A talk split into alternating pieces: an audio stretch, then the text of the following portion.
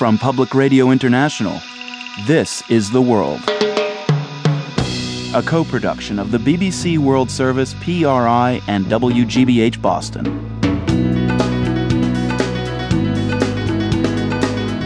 It's Monday, July 11th. I'm Marco Werman.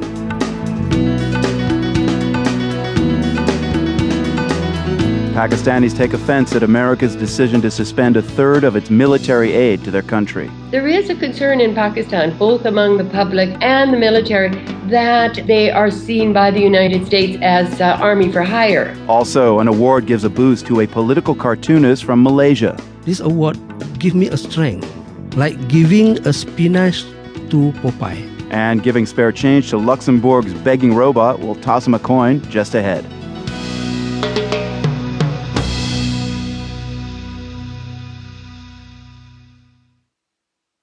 BBC News with David Austin. The media empire of the tycoon Rupert Murdoch is under growing pressure after a day of further revelations in Britain about the behaviour of its journalists.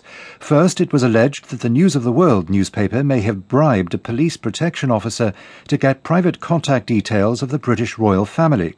Then came claims that other News International publications unlawfully obtained private information about the former Prime Minister Gordon Brown. This report from Naomi Grimley.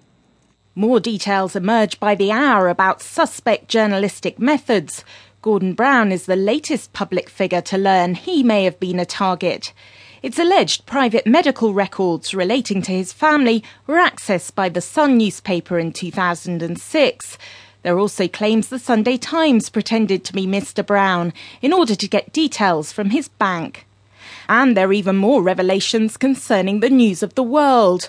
One suggests that a royal protection officer was paid by the paper to supply high level royal contact numbers in what may have been a major breach of palace security. The scandal engulfing Rupert Murdoch's media empire also has political implications in Britain. Both major political parties have sought to work with Mr. Murdoch's newspapers in recent years. There were rowdy scenes in the House of Commons as opposition politicians demanded details of how the Prime Minister, David Cameron, came to employ as his top media adviser the former News of the World editor, Andy Coulson. Mr. Coulson was arrested last week by police investigating allegations of unlawful phone hacking. NATO has intensified its airstrikes on the forces of the Libyan leader Colonel Gaddafi, attacking the rebel held city of Misrata. On Sunday, NATO struck more than 20 times at targets around the city. Gabriel Gatehouse reports from Misrata. Rebel commanders in Misrata have for weeks been calling on NATO to carry out more airstrikes. The fighters' light weapons are no match for Colonel Gaddafi's heavy artillery and rockets, and NATO's inaction, they say, has been costing lives. Well, now it looks like the alliance may be listening. On Sunday, NATO says it struck 21 times at targets to the south and west of the city, including rocket launchers, tanks, and artillery. That compares to 10 strikes on Saturday, two the day before, and none the day before that. The US and French embassies in the Syrian capital Damascus have been attacked by crowds loyal to President Bashar al Assad. Three members of staff at the French embassy were reported wounded. Pro government demonstrators have been taking part in protests outside both embassies for the past two days. Victoria Nuland is a White House spokesman. It's the Syrian government's responsibility to provide security at the embassy, and they clearly failed in that responsibility. We are concerned that a government sponsored TV station seemed to be inciting, inciting this mob. Victoria Nuland. World News from the BBC.